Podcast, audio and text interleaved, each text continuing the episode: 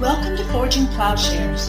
We hope you enjoy this conversation and are challenged by it. Please stay tuned at the end of the podcast for a short message about our ministry.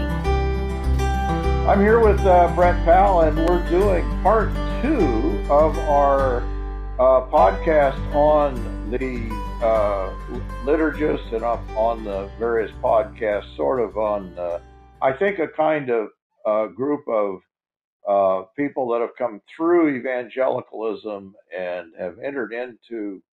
Uh, uh, and what Brett is saying, there are elements on the order of Gnosticism. Brett, can you kind of sum up where we've been and where you think we need to go? Yeah, so in our last discussion, I was attempting to sort of survey the the interesting role that gender has played and is playing in Gnostic varieties, uh, Gnostic varieties of Christianity. So, it, you know, if I could sum up the Gnostic view, and I think maybe this might be a little bit of a modern way of looking at it, but if I could sum up the Gnostic view of gender, which is where our discussion was mostly dealing with when we were talking about the liturgist, but if I could sum that up, I'd say the role of gender is just sort of one of metaphor, maybe one of a of a category which is virtually empty of reality, but which essentially fulfills a narrative. And so, this narrative is something that is the narrative that it's fulfilling is that something is integrally wrong with the structure of reality. And so, something like gender becomes just an empty category, and, and it really becomes a means of altering and and upending hierarchies, I guess, which is sort of alluded to in ancient Gnosticism with the way they conceptualize God through hierarchies. And uh, they use something like gender to upend the hierarchies that are maintaining the, the faulty structure of reality. So when I word it that way, it kind of sounds, I feel like I'm maybe making an anachronistic projection, uh, maybe of postmodernism, onto second century Gnosticism, which wouldn't be quite right. But be that as it may, that's sort of my working theory based on just some very specific points of comparison that I found just very strange between what's going on in second century Gnosticism and what you will find in the discussions that are taking place among post evangelical uh-huh. sorts of people. See, let me see if I can sum it up accurately and correct me here because you've studied this much more than I have and that is that in the Nag Hammadi texts, that what they we really don't know a whole lot about the what the Gnostics might have believed, but we have some idea. And one is that uh, Sophia then, in some way, was uh, the feminine aspect to the fullness of the pleroma of God, and Sophia then is in some way uh, rejected by uh, the ultimate pleroma or ultimate God, and there is a secondary God then, masculine, I'm assuming, that is the creator, and Sophia is uh, is in some way, though restored to, to the pleroma, there are aspects of Sophia and I guess by Sophia wisdom that in some way uh, the emanations from God that in some way they still remain, but in no way part of the material reality. Material reality, creation is evil, and the God who did this was violent and evil. Is that is that about where? Am I hitting it? Yes. Close. Yeah. So God is just merely conceptualized, and and, he, and he's conceptualized through all the. I say he, but I'm just using a word for reference here. But God is conceptualized through all of these sort of um, idealisms. So it's just a Platonic noetic heaven, basically. That it's just a continuance of, of Platonism, basically, and projecting it and using using Christian teaching or Christian stories from the gospel or you know ancient Hebrew uh, stories just to sort of contextualize what you know their actual beliefs. It just kind of fleshes out their beliefs, I guess, and that, and so it's all really just a narrative that that fits their philosophy. And you're finding then a parallel in uh, the liturgist podcast, or at least a particular podcast. Yeah, just a particular one. Um, yeah, which was uh, the episode a few months ago, God Our Mother. Which so, what they did was went through and discussed the the harms of using God Our Father on the level of metaphor, and without objecting to that necessarily, I just wanted to, through this discussion, bring up why God our Father is also a very important concept, uh, especially in as much as it's integral to the, the incarnation uh, story, if you want to call it, or the incarnational event in which, you know, Christ, uh, the Son of God, became, becomes incarnate, and and his relationship in particular to God the Father. So that's where I think I was sort of leaving off. I, I had made a um, my consideration of why and how we should take gender seriously, just coming at it theologically, of course, is my consideration of it is twofold. And what I have as a as an outcome in mind is is an incarnational model of gender. I think that the incarnation being the word of God is it should be our source for for how we understand the world and of course how we interact within the world. And, and so that's where I was sort of leaving off last week I guess. So I I think that uh, you have you've uh, I'm curious because you you've actually messaged me here.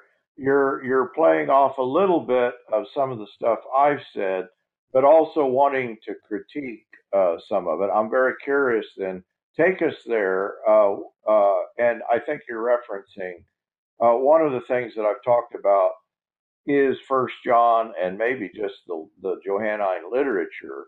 But it, it's always seemed to me that he's dealing with something very much like, you know, it is a proto Gnosticism.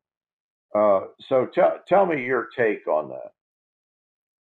Well, um, uh, let me work my way there first. Okay. I want to go through a few things. Um, I I want to just sort of talk about my, the incarnational model of gender here just a little bit, um, and I talked about a little bit last week, but I wanted to unpack my first consideration here, which is we look to the incarnation for this model. Why we should look to the incarnation for our model of gender.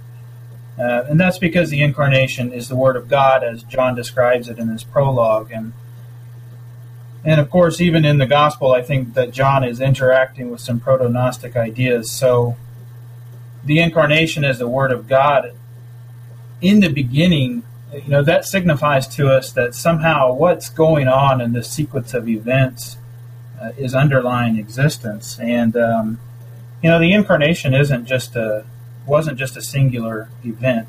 You know, it was a series of events which involved a variety of actors that were male and female, and it all was in relation to Jesus. But you know, the incarnation of Christ it encompasses everything from the, the faith of Jesus' mother on through to the ascension of Jesus to the Father. And, and everything and everyone in between is sort of a, an actor, I guess you could say, uh, they have a part in what's going on in this sequence of events. So this incarnation sequence it underlies our existence and how males and females participated in it.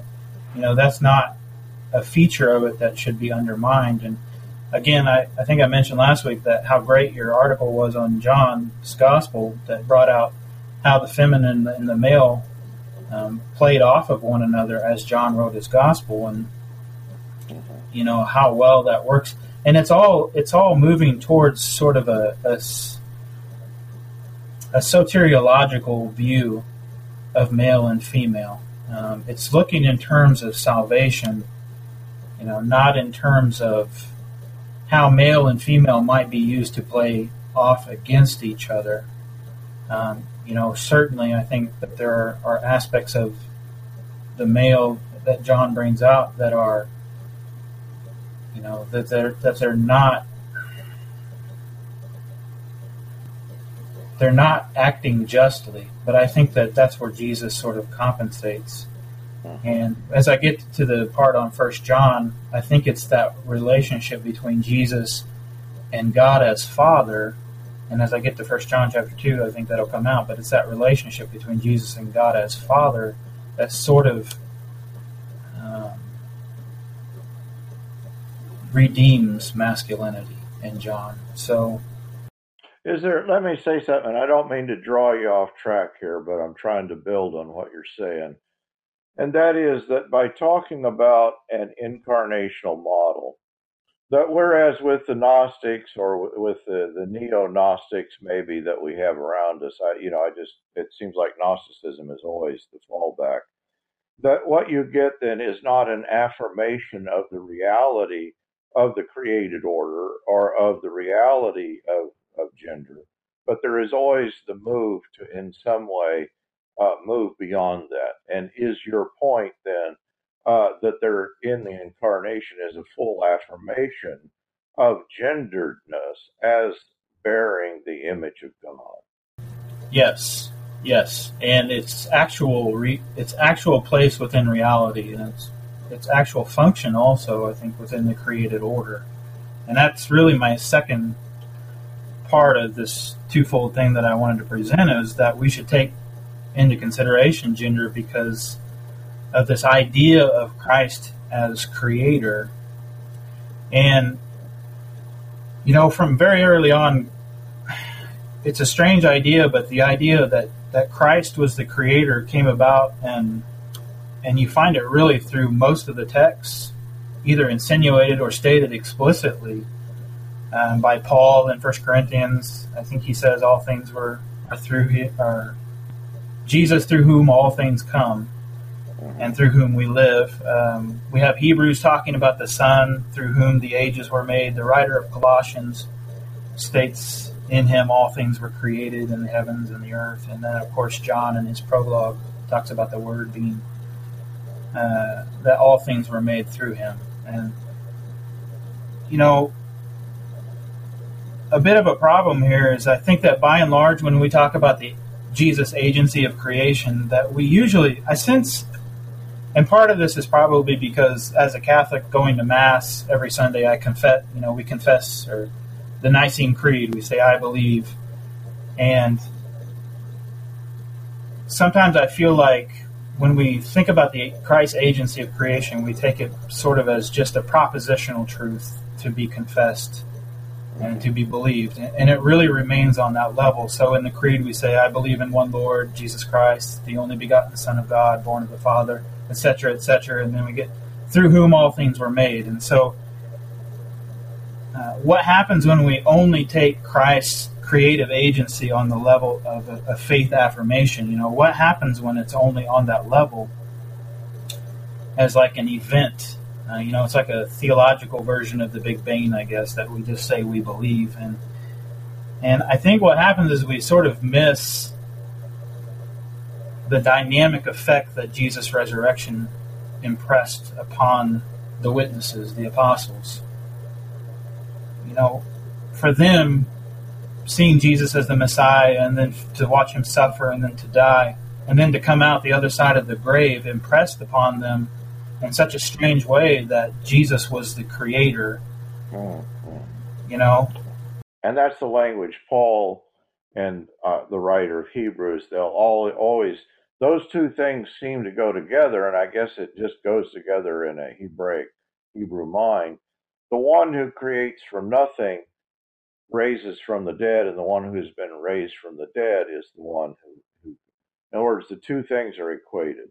Yeah, it, and it may just have been as simple as this is the guy who overcame the hierarchical authorities. This is the one who overcame suffering, and this is the one who even has the upper hand on death and and has the upper hand on the grave.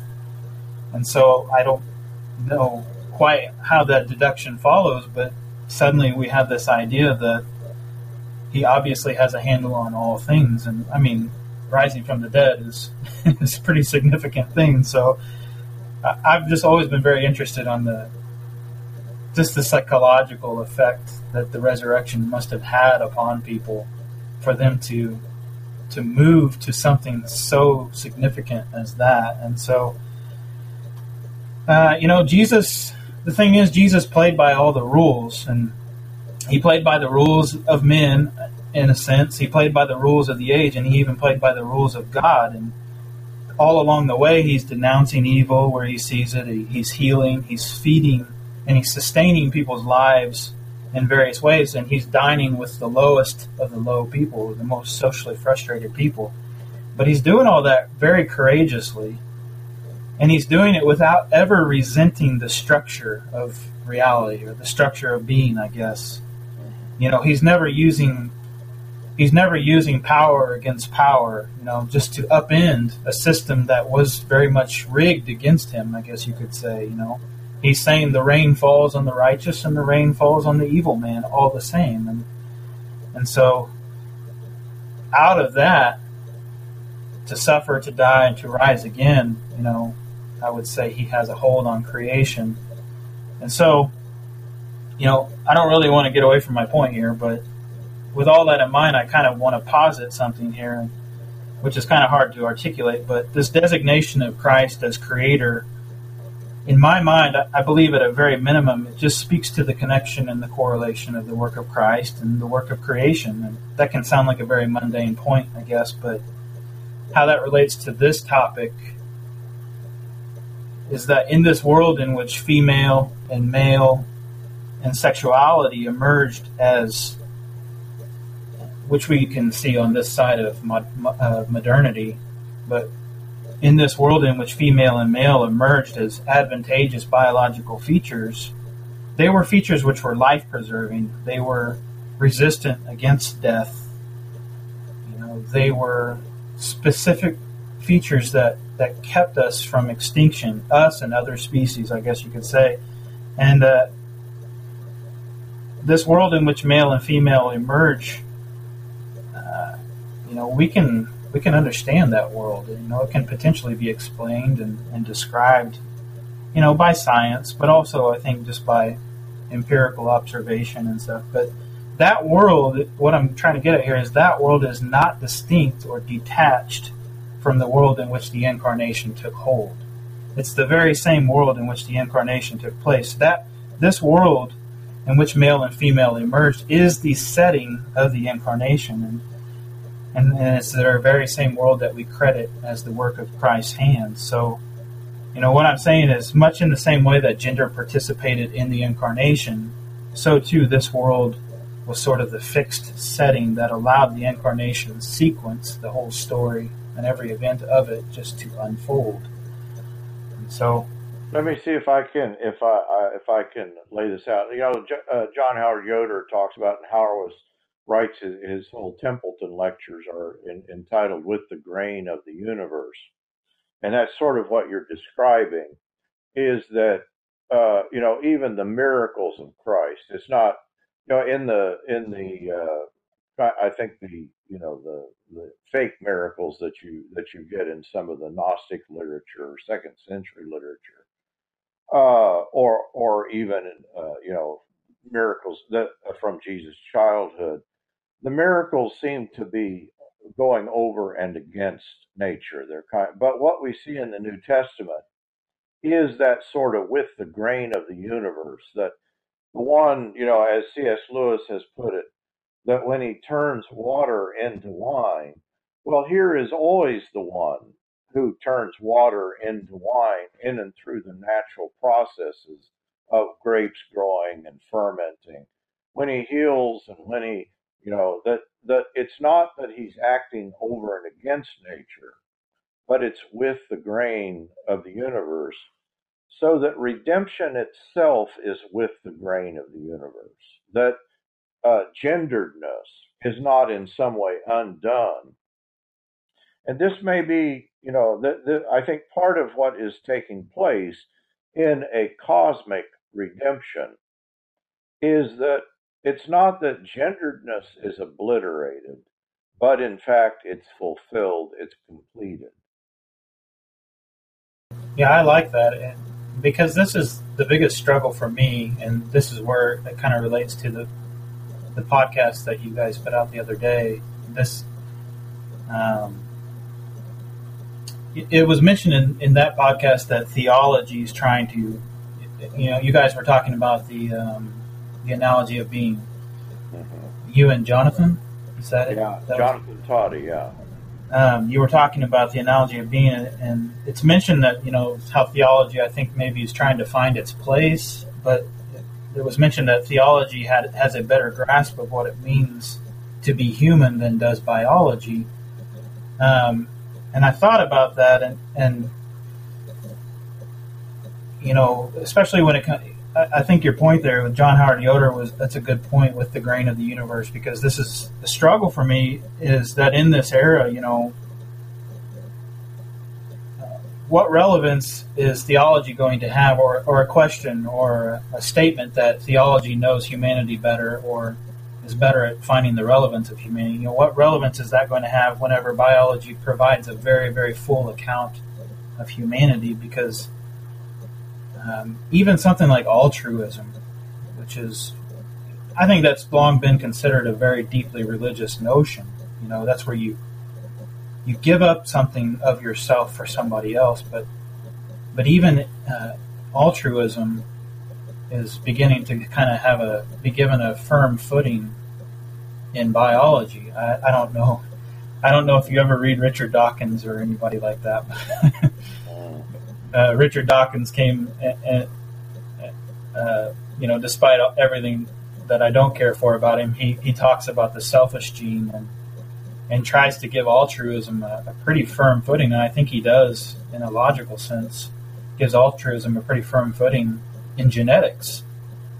And that he can actually sh- logically demonstrate that something like altruism can be naturally selected for. Or you have even in biology something called game theory, where you know you can situationally show where altruism would be a preferred outcome, even if it's at a cost to you. And so when we're talking about uh, theology being able to give a better description of humanity than than biology, it's it's sort of a struggle for me. Uh, yeah, as you as you say that, I would want to disagree with me too if I said it like that. I I I, uh, I can't remember our conversation, uh, but I I think we may have been referencing uh, radical orthodoxy. And, and what I would what I would hope we were saying is not that a, a theology isolated from biology or a theology. In other words, that I think the idea is that uh, that theology is informed by biology. Theology is informed by the sciences. It's informed by psych, you know, all of the sciences, all of the human endeavors so that it's not that theology is a realm apart from these things, uh, but that it taps into and, and it, it is an interpretive frame for entering in. I think the the uh, the thing that I can't remember what we we were talking about, but it may have been the idea. But nonetheless, you know, you as with a biology, you know, here you you have somebody like Richard Dawkins who I would agree, okay, maybe altruism is, is to be found, or maybe, you know, this is the thing that people do, imagining that uh, Darwinian gradualism uh, is in some way a endpoint explanation. And my point would be, well, well, no, that just because you found the the altruism in genetics or you found the explanation for the emergence of human beings that's not the found that's not an endpoint explanation of origins. And I would say the same thing in every area. In order, just not just I would say the same thing in philosophy. That a philosophically you can talk about philosophy of language, or you can talk about you know uh, uh various uh, philosophical endeavors. But philosophy, biology, science, mathematics, uh, none of these things are self-grounding. That is that uh, they they are not in, uh, inherently self-explanatory. And so your point about Christ as creator, well, now here you have, in other words, it's not, oh, here is this explanation over and against other explanations. you know, to say, oh, it, that the world's created. That's not to say it's we don't know how it was created.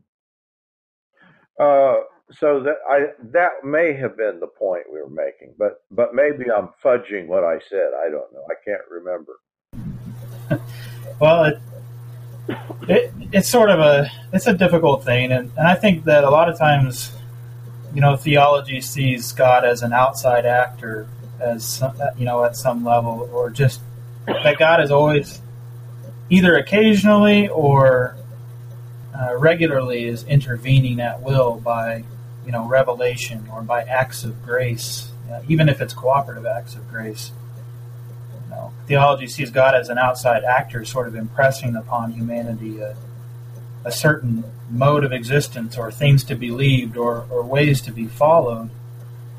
Um, you know, but and then you have materialism on the other hand, which is and not necessarily even atheistic materialism, but just a materialistic view of things, where we're deriving explanations for human activities and values just through biological observation. So sometimes I feel like theology's holding up unintelligible things over and against intelligible things. Right, and, right. You know, we only have intel, you know, our our our intelligibility is, is it, it, seems purely based off of the world that we live in. So it, and not that that's necessarily the case, but you know, it's sometimes it feels like that's all we have to go off of, and, and so I, I, I, don't know. That's it's a difficult thing for me to resolve, but I, it was just something that where I thought that that discussion sort of coincided with some of the questions that I had here. But so I don't I don't want to lose the main point here, but you know, I began this discussion sort of as a consideration of gender within the context of the incarnation. But what I'm really wondering here is if this correlation of the incarnation and creation, you know, is signaling to us the value of the created order. And you sort of mentioned that with how Jesus did things with the grain of the universe. And so when we talk about male and female, back to the point, or masculinity and femininity, you know, we're not talking about empty categories or idea, Platonic ideas, or eons, as the Gnostics called them. You know, we're not talking about these ideals up in, in Noetic, Noetic heaven, but we're talking about something that uh, that actually has meaning. So, um, and things that can be verified, I guess. That that might be taking a modern understanding and projecting it back on on what the apostles were actually saying, but you know, we can actually turn to the real world order and derive meaning from it. You know, maybe not an end, though. I guess. Yeah, and I and, and even as you're saying that, I wouldn't want to limit theology. In other words, that that I as I as I understand it, there is there is a when I use the word foundation, I understand that's sort of a dangerous term that people are thinking of a modern founda- modernist foundationalism. But of course, in the New Testament, the image is that Christ, that Paul says that there is no foundation that has been laid other than Christ Jesus. And I, you know, I, I certainly don't mean that to take that in some modernist sense. But I think that that is the case. That here is, in other words, the the here is the means of comprehending. And again, I'm not I'm not trying to pit. You know, I think the whole you know pit, pitting science against theology. I think that's a kind of misnomer. Um, but I think theology done rightly then um, is is gives us a lens, a way of reading and seeing what the grain of the universe is. Uh, it certainly does not you know, uh, dictate the particulars or so. Yeah, and just to make one more point about biology, you know, which sort of dovetails off of what you just said there, you know, and even even though it's grasping at straws, you know, biology would, will tell us that to go back to the male and female discussion that male and female arose as a symbiotic relationship. You know, it, it, we don't know how that sort of phenomenon emerges, but you know, the advantages of, of, of, sexual organisms over asexual organisms is pretty clear. I mean, when you think in terms of complexity and diversity and the ability to to interact uh, in this created order, or just the ability to survive. I mean, sexuality is a is a very, very, very positive feature, and so when we we have these teachings from the Gnostics where male and female masculinity and femininity are being pitted against each other, and, and I think this even goes into the into the liturgist podcast where these are two these are two real world uh, features that are being pitted against each other when really they arose out of symbiosis, and and I and I think that to give the liturgist the benefit of the doubt, I think that that's what they're aiming for. Um, I just I, I, I questioned some of the ways that they were going about it, and again, it, it sort of sounded like uh, pretty Gnostic uh, when you compared it with uh, what Irenaeus was saying about the Gnostics. But so they're not dualistic metaphors. I guess it's the main thing. They're they're much more than that, and uh-huh. and I think the incarnation gives gives us a really a really neat idea of of um, how that they have a role in human redemption. And that's the the uh, you know the whole. I think a lot of these people are coming out of an evangelicalism or fundamentalism in which uh, patriarchy or you know complementarianism there is a kind of oppressive uh, picture and they're they're reacting to that but of course it's it's the same you know same problem that you get in any kind of it's not just you know, in any kind of liberation theology, the theology seems to sometimes be thrown out of balance. That, uh, oh, well, we'll displace the oppressors. But by just creating a new class of, you know, by just shifting from male to female, privileging the feminine, uh, it is it's just the same problem of a different order, you know. And when you look at the real world, I mean, some there, nature establishes its own hierarchies sometimes. And I'm not referring to the male female, but uh, you can look in nature and see that you know hierarchies sort of can be um, you know in animals and other species you see dominance hierarchies and that's sort of just the way that, that life moves on you know. But some hierarchies are established by nature, you know. Then you have some that are established by culture, which you could say perhaps patriarchy uh, in humans is, and you know, some hierarchies are good, I guess, and some of them are obviously bad, and and I think a lot of people will find themselves on the wrong end of a lot of very rotten hierarchical structures, which is um, very obvious from from a group like the liturgists. But um, I think the gospel and the life of Christ, and probably just theology specifically, should be speaking a lot less about this concern of turning the tables or reconstituting the system. Just more about, I don't know if this is a good word.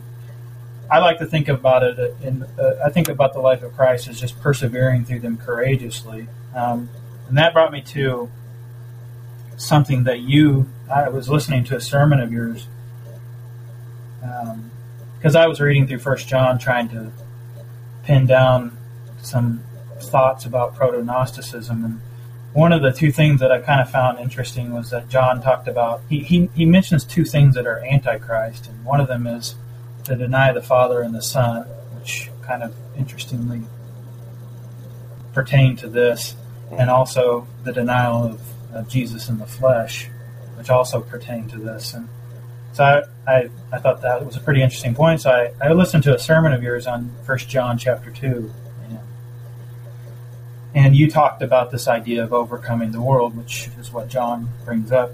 And you talk about overcoming the world through belief, uh, through obedience, and through agape love, and and uh, that this was our this, this was our proof. Uh, and uh, I just wanted to read back to you one something that you actually said because I thought it fit in really well here. Oh, my, you're I'm my favorite, favorite person to hear quoted.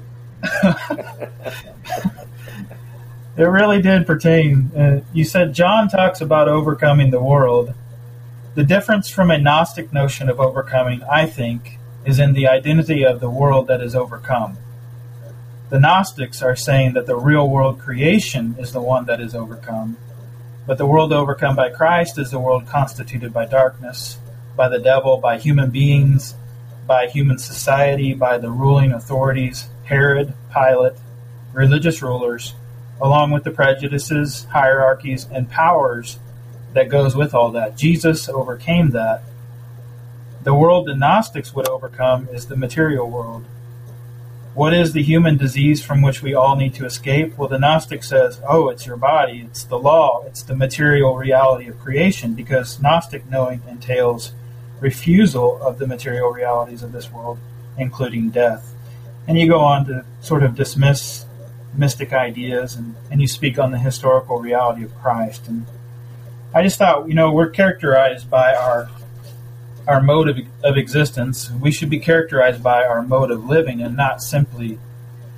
We're not characterized by that in spite of reality, but in part because of re- the reality that's going on around us. It's it's incarnational. So we're not characterized by, you know, or given our value by our place within the ebb and flow of hierarchy and structure that's inevitably going to go on around us. But, I don't think it's prudent as Christians to think that it is our place just to come in and alter reality, but actually just to live faithfully and obediently and lovingly within uh, the reality.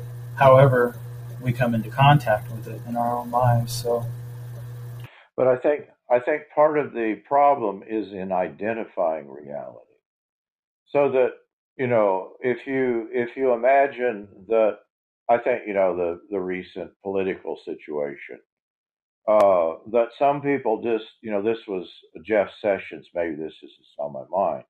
He's saying, well, we have to separate these children out because this is the law, and the law is the law. So that I think for some people, they imagine that the hierarchical reality put into place by human beings is. In other words, uh, you can still refer to that as a reality, but of course, that's not God's reality. That's not the reality. That's not the created reality, the created order. And so I think that we often are caught up in a value system, uh, a hierarchical system, a value system that has been put upon us. You know, if you're if you've ever lived in another culture, you feel this very strongly. When I lived in Japan, well, here is a whole completely uh, different way of valuing and looking at people, and uh, and you realize that that this human construct uh, is infinitely. In other words, you can you can it's kind of created whole cloth. Uh, I, I, and that's not even that statement is not entirely true because in some way we're always grounded in God's created order that it has to deal with that. But I think for, for many people, and I think this is the Gnostics, I think unfortunately this is the, the when people, the lit, lit, liturgists, the idea that that podcast, of, the, the idea that in, in, in some way uh, to confuse these two things. And so I think we need to penetrate and recognize, yeah, in some way we're subordinate to the government you know, in some way. But but to imagine that that is definitive, to imagine that that is, you know, uh, oh well, I'm an American or I'm Japanese or you know, or I, you know, whatever it is that it, to be absorbed by that, I think is the great danger. And of course, that's what the New Testament is written over and against. That's what John and Paul, I think that's what they're written over against. They're They're willing to be subordinate to a degree, but they're not willing to be obedient. And that's the thing that a Jeff Session misses. You know, he says, "Oh well, we have to, you have to obey the law." No, that's not what Paul's saying. He's saying, "Yeah, well, that you know, we need to be subordinate." But Jesus was not obedient. If he was obedient, he would have never broken the seal on the tomb that the Romans put there. Paul is not obedient. If he were obedient, they wouldn't have beheaded him. And so, in some in, in, some way, we need to penetrate the false, the darkness, and get at what is really real. And I think that's that's what Christianity does for us. A Christianity that has not been co-opted, unfortunately, in many cases it has, uh, by the hierarchies of, you know, the orders of of, of men. Yeah. Yeah, I, I think that's a good point. Um, not co-opting is, yeah, that's really the main idea here. I think it, it's it's. I think maybe just the last thing I would say about it is that these hierarchies, you know, however they're coming at you, you know, and it, sometimes it's the natural hierarchies that are the problem, um, because, and I'm just using hierarchy kind of in a general sense of um, oh, a tendency towards good uh, or a tendency towards more and a tendency towards less, just sort of as a generic term, so that, I mean, in the same way it can apply biologically, but you can have you know, your health or anything else, you know, turned against you. You know, life can be a real struggle for you on a biological level. Life can be a real struggle for you um, because of man-made hierarchies or because the culture is set against you. And I think maybe just the overall point I would say is that that's the sort of setting within which Christ did his work. And that's the sort of that gave Christ the setting to overcome. Um, it was like it was the backdrop of, of what he of, uh, of it was the backdrop for him to to accomplish his work. And I don't know if that really makes sense, but he's overcoming the principalities and powers. So when he has a conversation with Nicodemus, or he has a conversation with the woman at the well, what he's what he's attempting to do is always, in other words, they are people that are shaped. Unfortunately, Nicodemus may be more steeped and incapable of, of breaking free of the value system of being a part of the Sanhedrin, of being a Pharisee, of being a, you know, that here is this, that. And so when Jesus says a simple thing like you must be born again, you can't imagine the breaking apart of his reality to or, or of his world to embrace another world. Now, it, it, you know, it's interesting. The Samaritan woman easily pictures that because her world doesn't, it, it's not one that she's clinging to.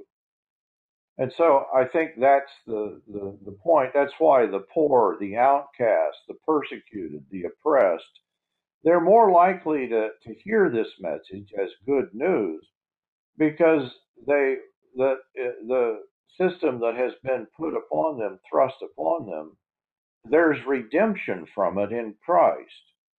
Uh, that we need not then be defined, you know. Uh, by the systems of this world.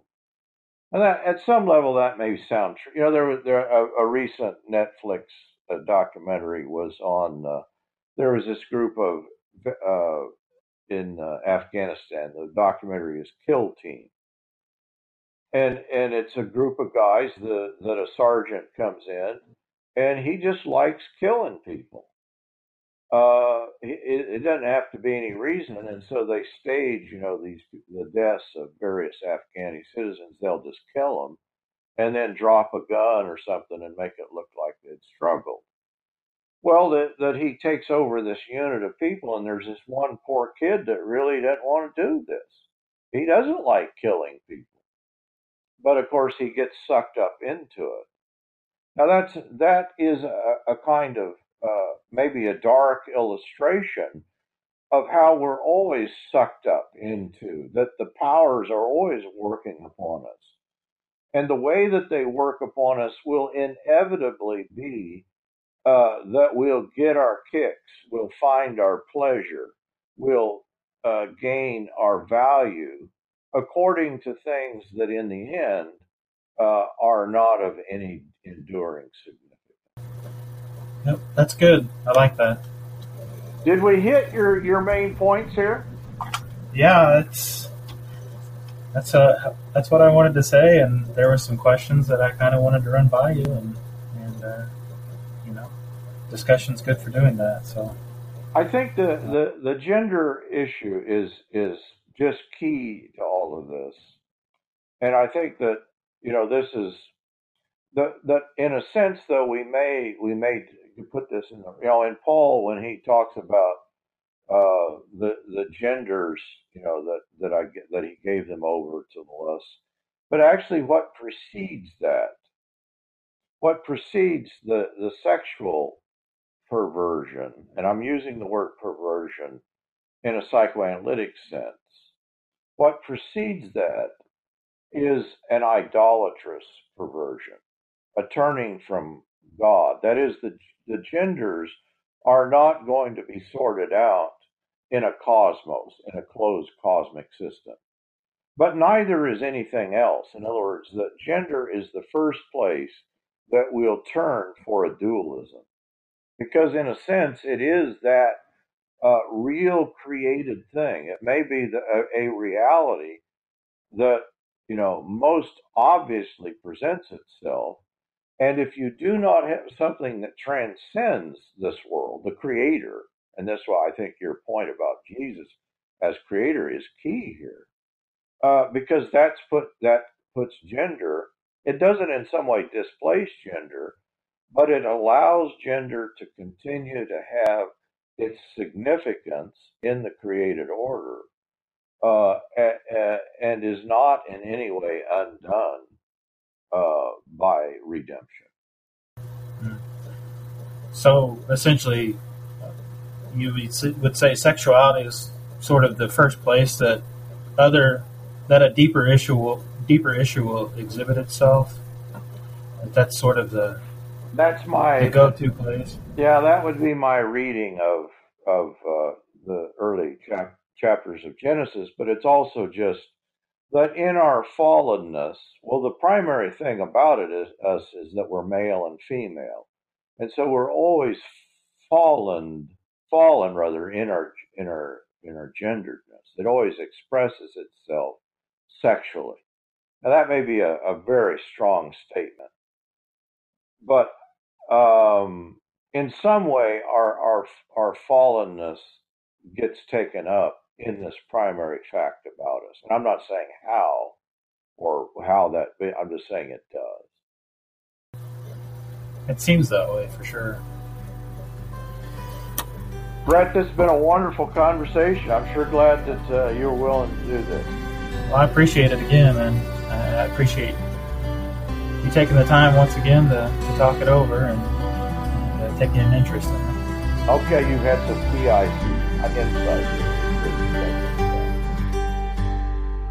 Forging Plowshares is a community dedicated to cultivating the peaceful kingdom by providing in-depth, transformative biblical and theological education and discipleship.